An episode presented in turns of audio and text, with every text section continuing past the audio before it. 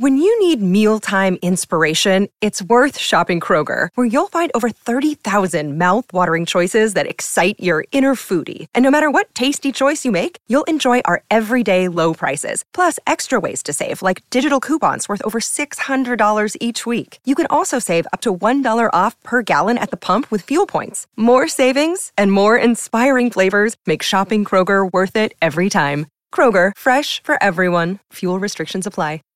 Every team, every topic, everywhere. This is Believe. TDN Fantasy. The TDN Fantasy, the TDN Podcast. Fantasy Podcast with your host Paige Demacos, Jamie Eisner, and Jake Arians. Welcome into the TDN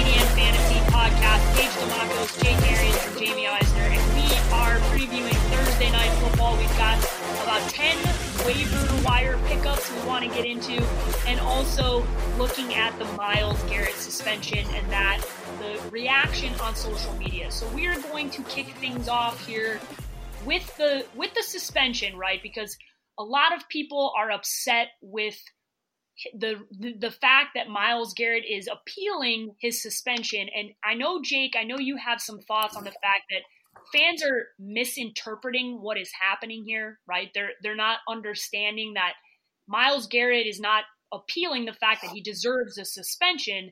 He's appealing the fact that the initial ruling was that he is out indefinitely and he wants to know what the hell indefinitely means and I totally understand why he wants to know that. So do the Browns. So, the, so does the league itself. So do the, the Players Association. I mean, look, the, the NFL union, Players Union, it's not near as strong as a lot of other ones, but one of the rights they have in the collective bargaining agreement is to be able to appeal a suspension. He's not saying I did, I don't deserve to be suspended. He's saying I want to know in the words, what is my suspension? Is it the rest of the season plus the playoffs, and I come back next year? The Browns want to know. I mean, if the way that it's worded now, if it goes into next season and it's eight games and it's like Kareem Hunt again, they got plenty of cap space. That's their number one pass rusher. They have to replace that there's a lot of moving pieces here. He's in New York because in the original suspension, Roger Goodell said you have to meet with me before you're reinstated. He's not asked to be reinstated now.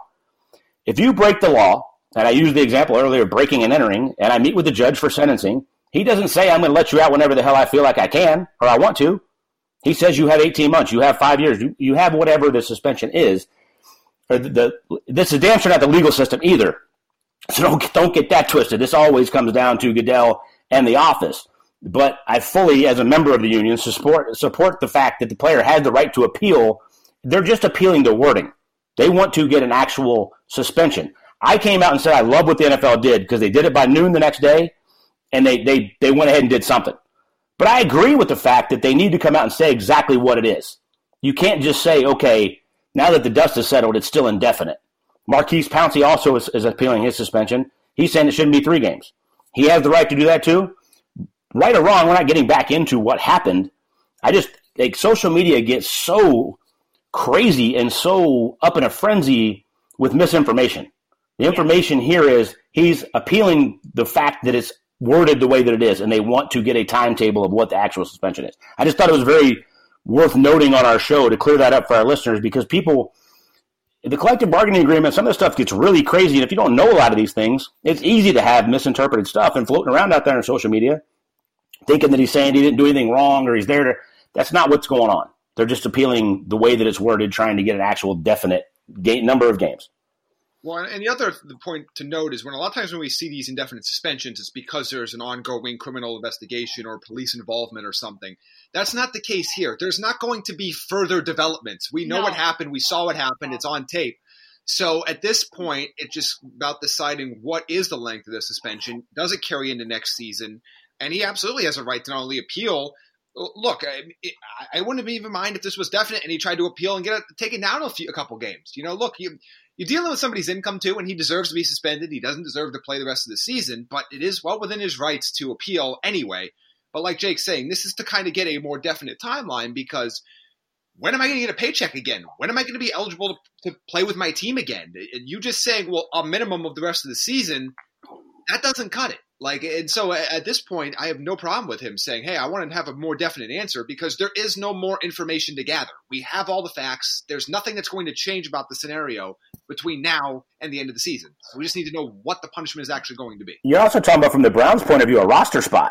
If they give a definite suspension, okay, now we move that off. We bring somebody up. He's on the com- commissioner's non-exempt list. Wh- whatever ends up happening, the Browns now know what they need to do. They think they can make the playoffs.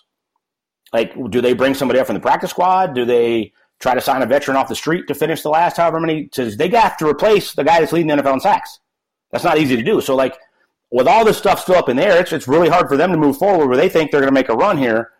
And I, I just wanted to clear that up because it's there's so much stuff that just fireballs into disaster of misinformation that I thought it was really really worth bringing up on the show.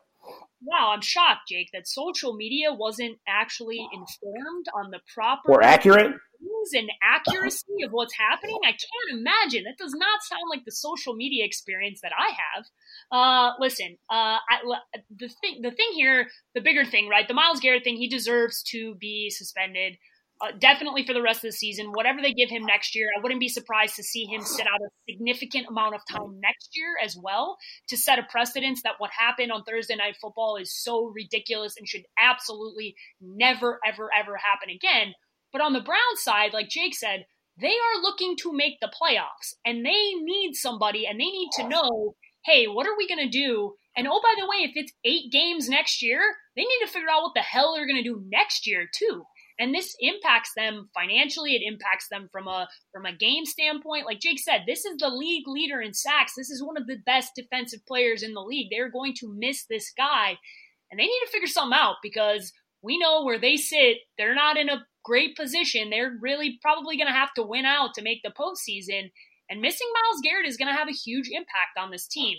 So i'd be interested you know jake I, I, before we move off this just what's the what how do you downgrade that that defense with with missing Myles Garrett now? Like how do you overall evaluate that defense moving forward cuz they got to win every game.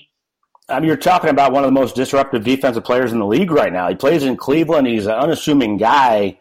All right, like I talked about last week when we first brought this up, he's the first overall pick of the draft. I mean, this guy ought to be an absolute superstar. He's playing like it. It's just not his personality. He's playing in Cleveland with a bunch of other giant personality superstars. I don't know how you replace it. You're going to have to blitz more. You're going to have to change what you've been doing. I still think their defense is getting a little healthier, and their schedule is extremely favorable going down the stretch, especially from a fantasy point of view when we start talking about our actual show here. Uh, but I don't know how you replace it. I mean, in years past, you'd go get a Dwight Freeney or somebody like that that was on the street that's a really good pass rusher, and you bring him in on third down and you try to replace him with a guy that you've already got. I don't know how you replace this guy's productivity because he's a monster in the run game, too. He's setting the edge. He's rushing the passer. I mean, he is the cornerstone of that defense. You can't replace it. But for they, they, they, they really want to make a run, and I'm not real sure what you do here. Yeah, look, I mean, if you look at the remaining schedule, they have three games that they have. I mean, they should win. Period. Like end of story. The two games against the Bengals and this game at home this week against Miami.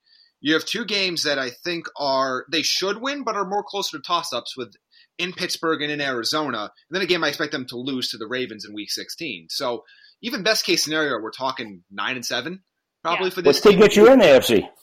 Yeah, but that might be good enough. But it's going to be really difficult. It, it, it, really is. And look, they already had a tough path. This is obviously not going to make it any easier. I, he's not coming back this year. The question no, is, no, no, no. How many games is he going to miss next year, and finding out when that amount is going to come in.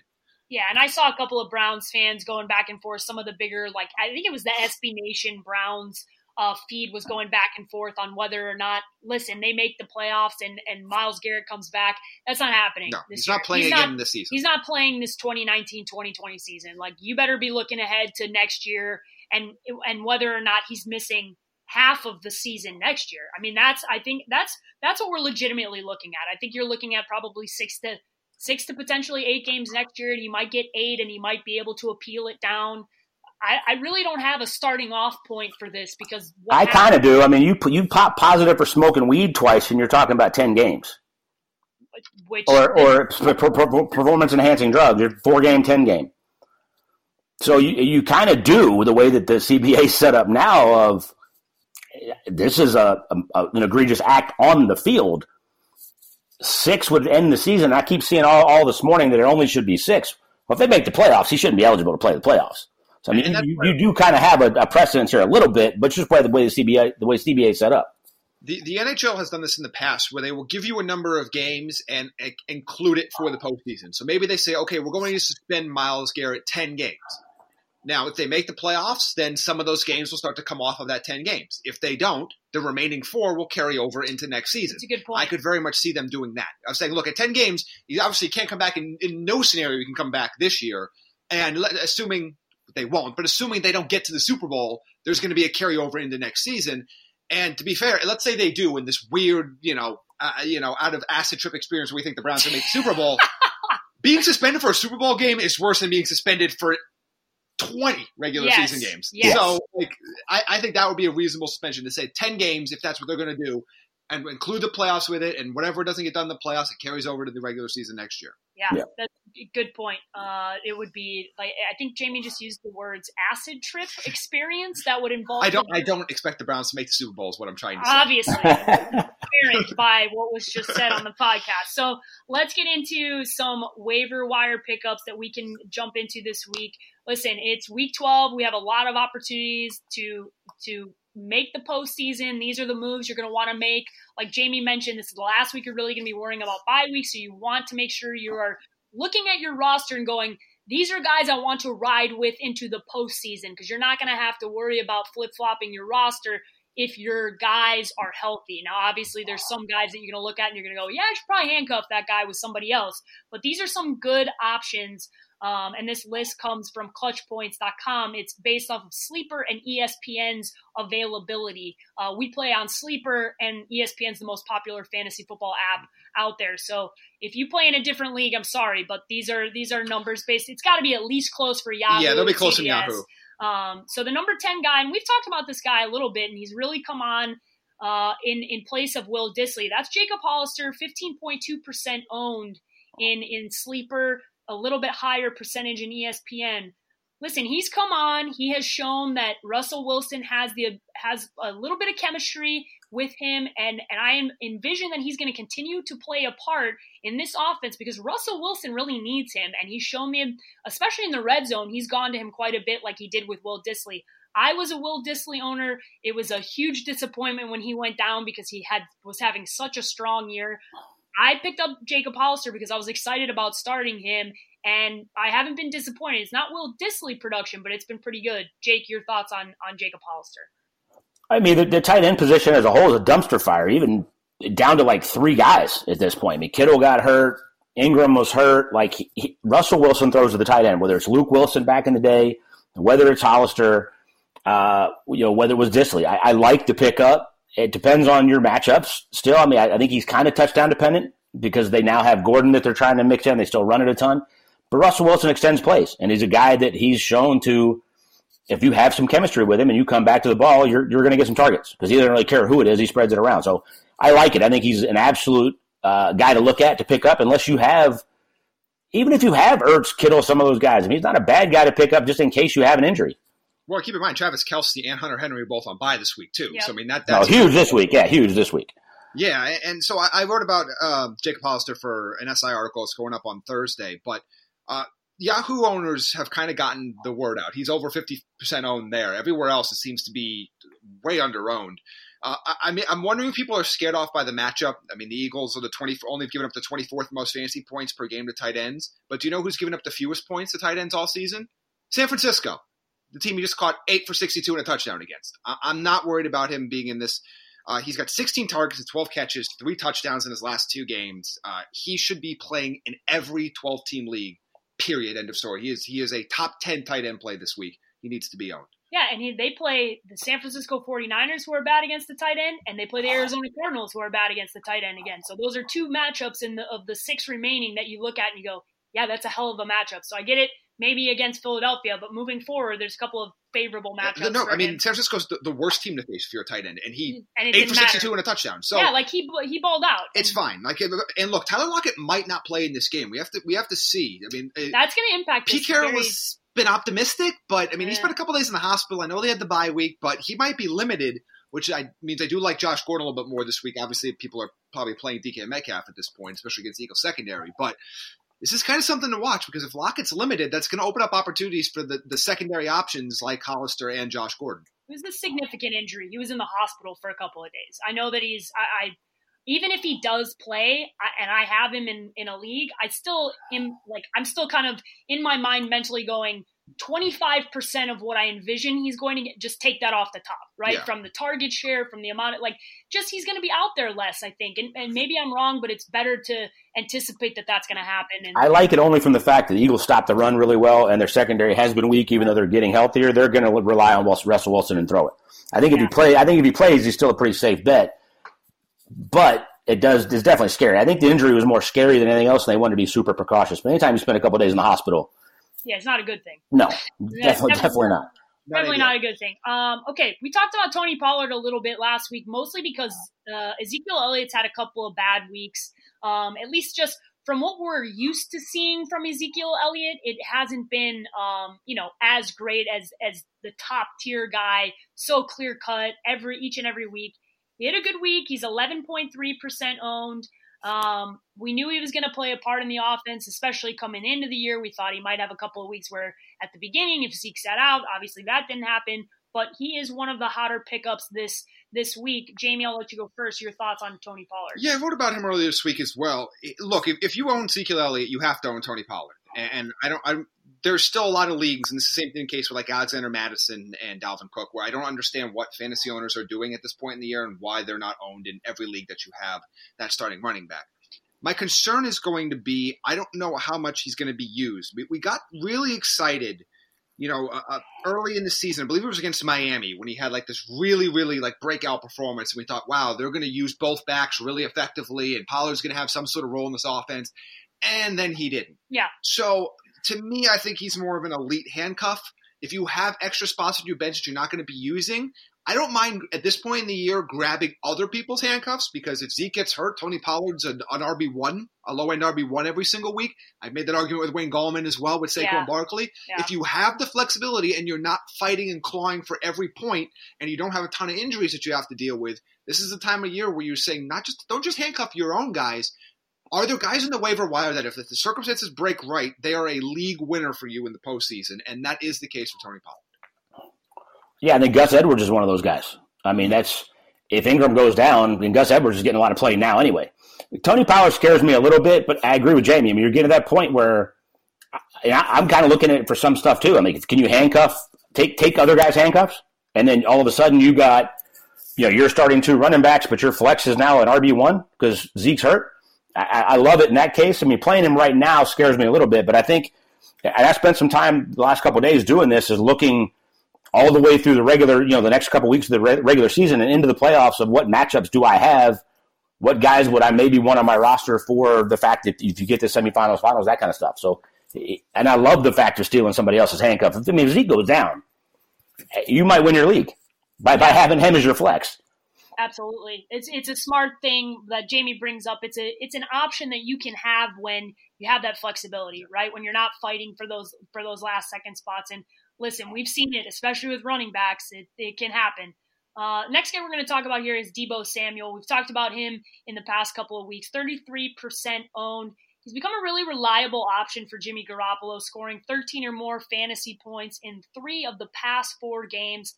That's a good option for you in a flex position, and it seems like him and Jimmy have a little bit of that chemistry starting to build up, especially with George Kittle sitting out. He's become really one of the options they kind of have to go to because if you paid attention to San Francisco, they don't have a ton of wide receiver depth. And I know Emmanuel Sanders, they traded for him, but he's obviously had some injury issues. So, Jake, what are your thoughts on Deebo Samuel moving forward?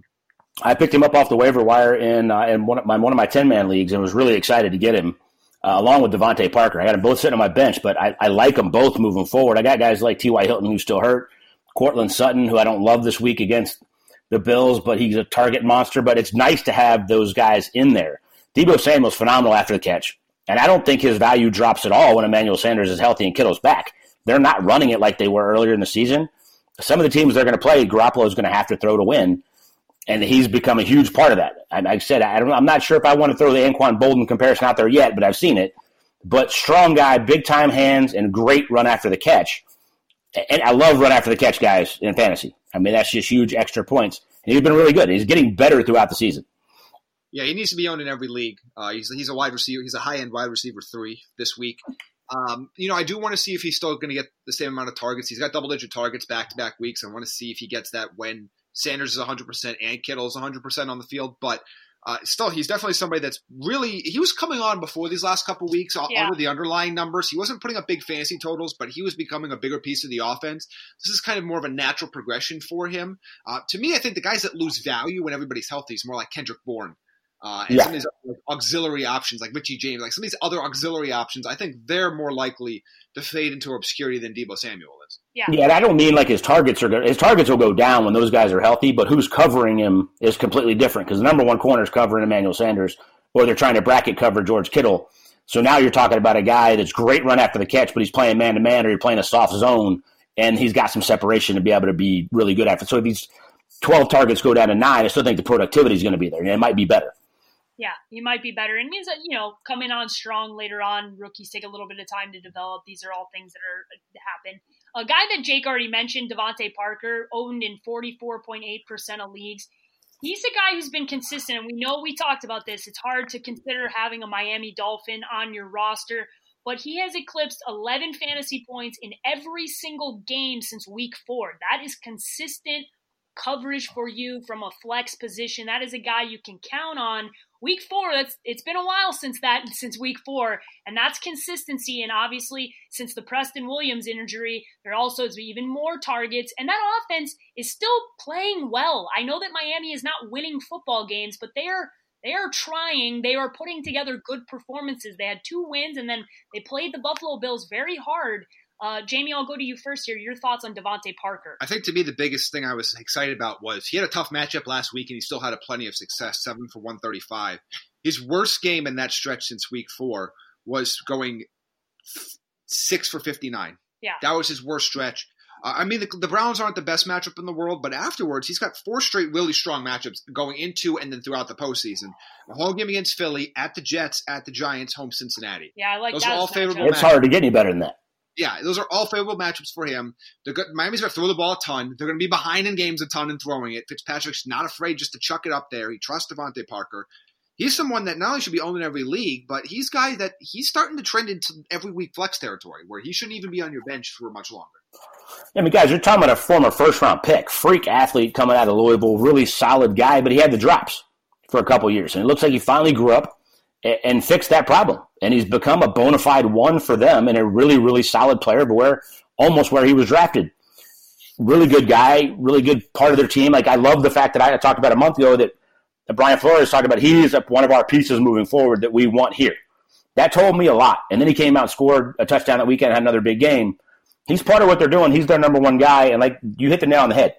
Big game this weekend against Buffalo and a really tough matchup uh, that sealed the deal for me. Like that, that was like, all right, I'm, if he's available, I'm gonna put the claim in because he's better than I think I dropped Miles Sanders and picked him up, and that made a lot better sense to me moving down the stretch for a guy that I might have to play. This is the one on the list that I'll be really interested, in. I've seen a lot of conversation around him, um, and that's Derrius Guice, running back to the Washington Redskins, 45.8% owned as of right now. Uh, the young running back is 69 yards from scrimmage and a touchdown in his first game back from that knee injury uh, you know, people are projecting that moving forward, he's going to have more t- shares in this offense. But man, I know we talk about the fact that we still either still people like in Miami. Washington's different than Miami. This team is not good. Um, I, I, will be really interested, Jamie. I'll let you take this one first. Your thoughts on on Derrius Guice who a lot of talent, multiple injuries, bad football team. What are your thoughts on him moving forward? It's a weird case for him because I think he could be a guy this week that could be a low level flex play. Him and Adrian Peterson, they have a great matchup um, against the Lions, and but my concern is when, and he should be added in, in a handful of leagues because he's extremely talented. My concern is going to be when are you ever going to feel confident playing him? And if you're a team that's, let's say, you're like Jake and you never lose in, in our league why would you not rather take a chance on Alexander Mattison or a Tony Pollard or a Gus Edwards or a Wayne Gallman who really have a chance to, yes, they could provide you absolutely nothing the rest of the season. But if one of the starters gets hurt in front of them, they are a legitimate, bona fide, every single week starter. Even if Adrian Peterson is, I don't know, vaporized by aliens tomorrow, Derrius Guice is not a top 20 running back for this season. So Oh, I, I get it if, if you if you're just desperate and need a little help this week and you're just uh, in a in a running back spot, let's say you just completely you know you have like Melvin Gordon and Austin Ekeler and uh, and all these guys, you just have just you just just ravage at the position. I think you might be able to get a top 35 running back performance from him this week, but if you're looking for someone to hold the stash, I think there are just better options out there. Yeah, this week only. Adrian Peterson questionable. Chris Thompson, who we forget about, who hadn't played in a while, questionable. When those guys are both healthy, that's huge timeshare. Chris Thompson's going to be on passing downs. Adrian Peterson's been really solid. He's going to take carries away. I don't know what you think you can expect moving forward. Now, this week, if Thompson and Peterson don't play, and he's the guy, then it's a, and you're desperate. I, I like it a lot. Keep in mind, he's coming off an ACL and a procedure on that knee. He's still going to be up and down with swelling and soreness and whatever else for months after that scope. So if he has a big workload this week, I don't like him next week at all, especially if either one of those guys are back, much less both of them. I think it makes sense for this week, right? But I think as you forecast moving forward, there's two different. you- You're either fighting for a playoff position or you're kind of set and you're looking at what is my lineup going to be looking like moving forward. If you're in that secondary position, I'm not picking up Derrius Guice to play this week. It's not worth the roster spot, in my opinion. There's too many variables there, whether that's the amount of shares that there are when all three of those guys are there, the fact that that team is not a good Yeah, football suck. team. They're terrible. This is not Miami where the offense still runs and they don't win football games. This is a very bad football team. And especially with Dwayne Haskins, it'd be different if we at least had Case Keenum and there was some level of offensive power that we at least would see on a week to week basis. That's not the case with Washington. They're a very bad football team.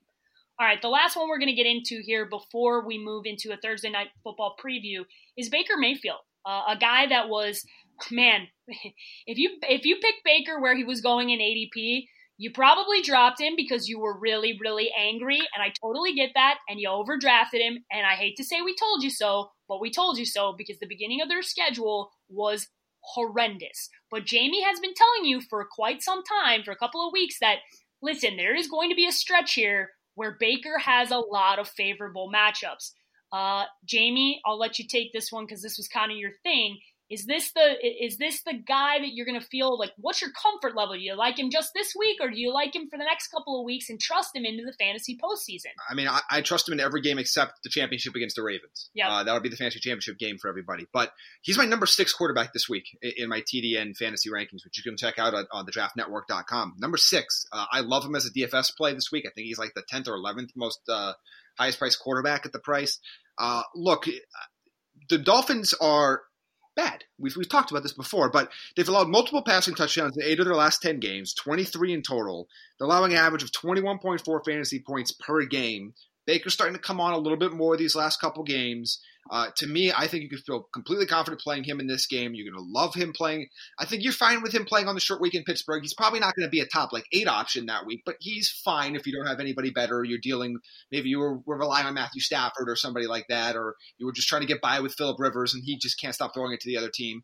You know, so uh, all those things. But you're going to love him against that matchup. You're going to love him when he gets Cincinnati. You're going to love him against Arizona there's going to be a handful of weeks for the rest of the year, particularly in the first two weeks of the postseason, where you, he's going to be a top 10 quarterback play for you. So if you don't have an elite option on your team and he's out there for you and you're just kind of been streaming the streaming the position or going with the Sam Darnolds of the world or kind of hoping that you can get by with on certain weeks with certain guys, he's someone you should really consider putting in your rotation. Yeah, I like it. I don't love it. I'll just play devil's advocate because you, you made a ton of great points, and I can definitely see a lot of them. Against Cincinnati, they're going to run it down their throat. And this two back set that they've gone to a ton, I think Kareem Hunt's going to get a lot of carries. He's also getting a lot of catches, which helps Baker. Uh, I don't know how much they're going to have to throw it against Miami, both Cincinnati games. I don't necessarily love them against Pittsburgh, but I think they might have to lean on him a little bit. Pittsburgh rushes the passer really well. TJ Watt's been on fire, and their left tackle and their offensive line still sucks. Uh, Arizona rushes the passer really well, but you can throw it all over him. So I like him in that matchup. So just to play devil's advocate, I can see them running it and getting up enough that his numbers are solid as long as he didn't throw any picks. I, I don't know that they're going to be huge, but the options at the position right now are weird. I, you got a couple guys at the top that are crazy, but then you got like Patrick Mahomes that's not really lighting the world on fire, and Aaron Rodgers has kind of been hit or miss, and Lamar Jackson's kind of the dude, and Dak is forty points, and Josh Allen was forty points. I mean, like he's going to be a solid, solid play. And I, think his floor is really high, which which kind of to your point is what I really like about him moving forward. Yeah, there's a lot of guys that we are used to being at the top, right? That for variety of reasons, right? You I lost Ben Roethlisberger at the beginning, which forced me into a position to get somebody else. Oh, by the way, that was Matthew Stafford, who's also not playing now, right? So there's you force yourself into. There's been a lot of injuries. You know, you if you had Andrew Luck, then it went to Jacoby Brissett, then you got another. Jacoby Brissett goes down. There's been a lot of injuries, and like guys that were usually used to being consistent, like Aaron Rodgers, he's had a couple of stinkers this year. Uh, yeah, they're they're running it so good. So you're used to Aaron Rodgers throwing it 50 times a game, but they're running it better than they have in the past. I mean, it's just a weird. You know, Carson Wentz had lost all of his options, so like he hasn't been a very good play. Yeah, yeah, it's it's been it's been different. Some of the guys that we anticipated to be in a much different position from a fantasy relevant standpoint because of whether that's injuries to themselves, injuries to other other players, the schemes that have kind of been changed from what we're used to seeing in previous years. It's been a different year, but a lot of those guys at the top, listen, they were there. We, we consistency, guys you could get later on. I know Jamie told you about Dak, and he's going to do it again. He's going to be a, a, a, valuable option that was going later on in rounds, especially if you don't draft with Cowboys fans, because uh, they tend to get their guys earlier than everybody else expects them to go. But these are some of the guys that were available later on, uh, i.e., Russell Wilson in the tenth round. Thank you so very mm-hmm. much. Um, okay, let's get last thing here is Thursday night football. We got a divisional matchup. Indianapolis Colts going on the road to play the Houston Texans. The Texans are a four point favorite coming off a horrendous loss on the road against Lamar Jackson, who just put it on them. Um, this is a divisional game, guys. This is a game. They're both both teams at six and four. Uh, Indianapolis in first with the tiebreaker. But what happens? This is this. There's a lot of implications between these two teams. The rest of the, you know, we kind of thought everybody would even out, but the Jags have fallen off. Um, this division, I think, will end up coming down to these two teams, and they're going to need these games when it all is said and done. Jake, what do you see happening in this game? So tough. The Colts own the Texans, but the Colts are without Marlon Mack, quite possibly, and I'm guessing probably without T.Y. Hilton. Two corners, starting safety. They're on the road. Like as much as I felt confident picking the Colts in Indy because they own the Texans there, I'm going with the Texans 27 23, so I got it dead on the line. Um, I, I, could change that to 28 23 and go Texans. I just think that the Colts are severely undermanned. Go back to what I said last week. The Colts run it well, but they don't run it like Baltimore. And you go back to what I said Romeo Crennel and that defense haven't given up a 100 yard rusher since 2017. I don't know if Lamar ended up getting over it last week. I know he was at 85 at one point pretty early. Um, but they're really good against the run. You could throw it on them, but without T.Y. Hilton, uh, they're missing another one of their top, like I think two or three of their top receivers are out. I like their tight ends, but I, I just think the Texans have to bounce back, and I think they, they just outman them a little bit in this matchup. Yeah, I agree. I'm going to take the Texans here to cover uh, to win and cover this game as well. But I want to talk a little bit about the Colts backfield because that's been the the hot topic on the waiver wire. I know Jonathan Williams was, uh, was a hot pickup. Uh, what I warned you about yesterday is looks like it's coming true today. They took Jordan Wilkins off the injury report today. He's a full practice and he's probably going to play in this game. And as Jake talked about, whoever's the starter there is a two down back. Uh, because Nyheim Hines is going to be their third down back, is going to be their pass catcher. He's actually the Colts back I want the most this week because I expect the Colts to be down in this game and having to throw to keep up with Deshaun Watson. I imagine the Texans are going to a pissed off Texans team is going to come out and take advantage of an injury depleted secondary in Indianapolis, and they're going to get up early. And if that's the case, they're going to need Nyheim Hines to play a lot in these games. Uh, I think he's the Colts back that you want, but I don't think any any of them are any more than flex plays. Uh, I think they're worth having and worth adding on your team and seeing because Mack might miss the rest of the regular season. Yeah. Uh, so, but I think there's going to be a very much a timeshare between Williams and Wilkins uh, at that spot, and the only defined role that we have is Nyheim Hines. So I would just begin temper expectations because I know a lot of people were, were really running out there to grab one of the Colts backs. Usually going out to get Jonathan Williams after his 100 yard performance against the Jags last week, but I'm not sure he's going to be the guy this game and maybe next. This game will give us a little bit better idea of how maybe those first two round, the roles will play out for those one and two down backs. And you guys know how much I love T.Y. Hilton and how much of a warrior he is, and I talk about it all the time. I don't love him even if he plays in this game because I don't think he's playing at maybe 75, 80%. I can see him having like a six for 56 and he might get in the touchdown in the red zone, which would be a really solid day. But if you're expecting to play him in your wide receiver one or two role and get normal production, I don't I don't see that happening even if he plays. I mean, he's battling through a pulled calf that they said was going to be three or four. This would be two and a half going into three weeks. So I, I, even if he plays, I don't I don't love it. Yeah, they need him from a football perspective, right? Because he's such a game changer for them. And without Marlon Mack and without some of their weapons, it's one of those things that you're kind of expecting if he's even 50 50. And, and especially because of what you've said, Jake, and knowing him personally, like he'll go if he can. Um, I just don't know if that's going to be good from a fantasy perspective, right? You kind of gotta you kind of gotta know those tendencies and those guys that are so tough that push through these injuries it's not good for fantasy purposes because they'll go out there and their coaches aren't going to give them, they're not going to have the same target share, they're not going to have the same role, but they're going to be out there because at the end of the day, if Ty is out there, changes the whole dynamic of that offense and how that defense is going to cover that team. Um, okay, Jake, uh, any parting thoughts on today's podcast? Happy freaking birthday!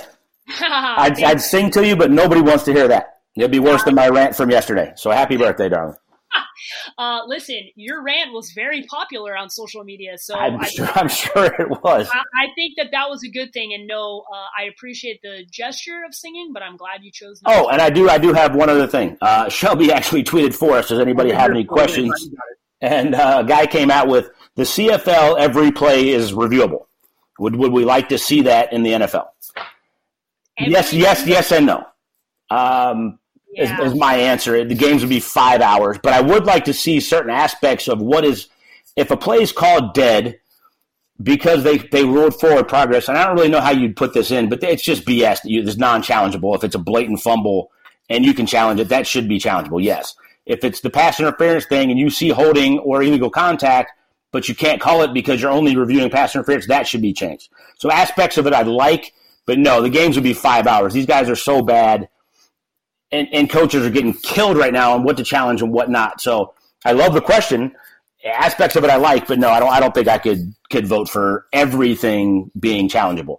So here's the thing: I, I, there's aspects, and I heard this conversation. I have to give the the credit to uh, um, and Wingo and their conversation because they both are big tennis fans. And if you watch tennis, you're familiar with the technology that that they have in tennis and in volleyball that helps from a robotic standpoint on what is in and out, what are certain aspects of that.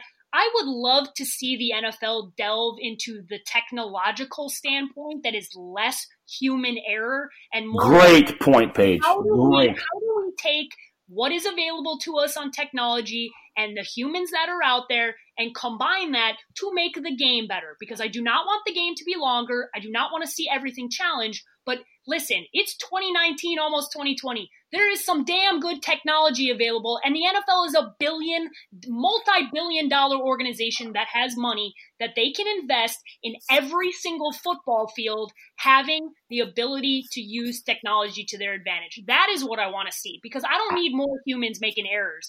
I need the technology available to us making the game better and not longer. If That's we can microchip footballs and shoulder pads, I don't really give a shit how fast a guy runs. If he scores, he scores. But all I see anymore, who's the fastest guy in the NFL? If we can do that, we can microchip the ball. We could put lasers on the freaking pylons and down the sidelines and add all kinds of technology to the game that would take so much of this BS out. I am a million percent for that, and that's an awesome point. Yeah, and I mean, absolutely. The, the stuff around the goal line, this is easy. T- tennis already has it. If you ever watch yes. a tennis match, you see where the, the replay of where the ball hits, whether it's line in or line out. Uh, the NFL can easily do this. They have the money to do it. They just don't have the desire to do it right now. So don't let them tell you otherwise.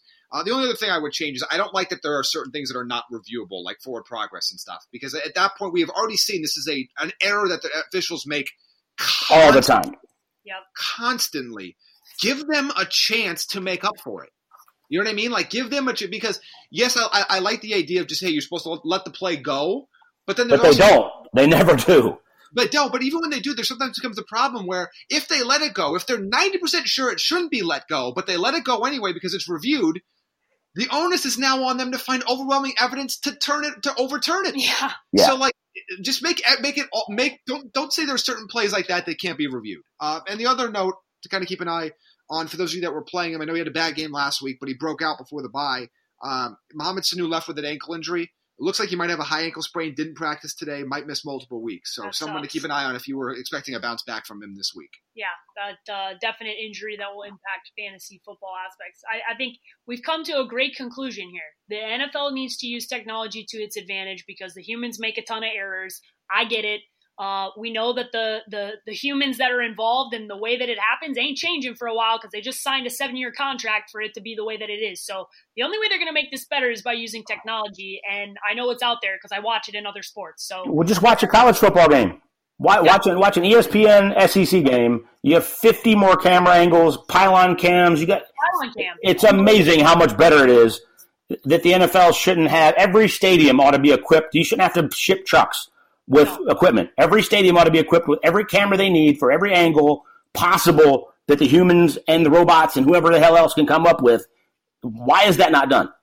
Uh, because they're arrogant and they know that everybody's watching and it doesn't matter. So hopefully there's enough um, conversation from people like Tom Brady and other big figures. I saw DeAndre Hopkins had a had a tweet yesterday criticizing the referees. I think the only way this changes is if superstars in the NFL start to vocalize that on social media, which will rally the fans, which will impact the bottom line. And if they if that happens, the NFL will be forced into a position where they're going to actually have to take this seriously. So, players, you don't like it, you better be vocal about it. That's the only way this is going to change. Carefully, I, carefully, because they will seriously take money right out of your pocket, and that's their answer to everything. Yeah, of course. So just let Tom Brady do it, since no, they they can't uh, find the golden boy. He'll do whatever the hell. He, he got wants. a sugar mama. Not all of them got sugar mamas. God bless. God bless that man. Uh, Jake, how can everybody follow you on social media? Jake B. Arians on Twitter. And follow me at Jamie Eisner on Twitter. And you guys can follow me at the underscore sports page on Twitter and Instagram. And you can follow the show at TDN Fantasy underscore on Twitter and at TDN Fantasy on Instagram. When you need mealtime inspiration, it's worth shopping Kroger, where you'll find over 30,000 mouthwatering choices that excite your inner foodie. And no matter what tasty choice you make, you'll enjoy our everyday low prices, plus extra ways to save, like digital coupons worth over $600 each week. You can also save up to $1 off per gallon at the pump with fuel points. More savings and more inspiring flavors make shopping Kroger worth it every time. Kroger, fresh for everyone. Fuel restrictions apply. You know, when you're listening to a true crime story that has an unbelievable plot twist that makes you stop in your tracks? That's what our podcast, People Are the Worst, brings you with each episode. I'm Rachel. And I'm Rebecca. We're identical twins who love true crime cases that make you say, didn't see that coming, and we hate the people responsible for them. Listen to People Are the Worst now on Apple, Spotify, or wherever you get your podcasts.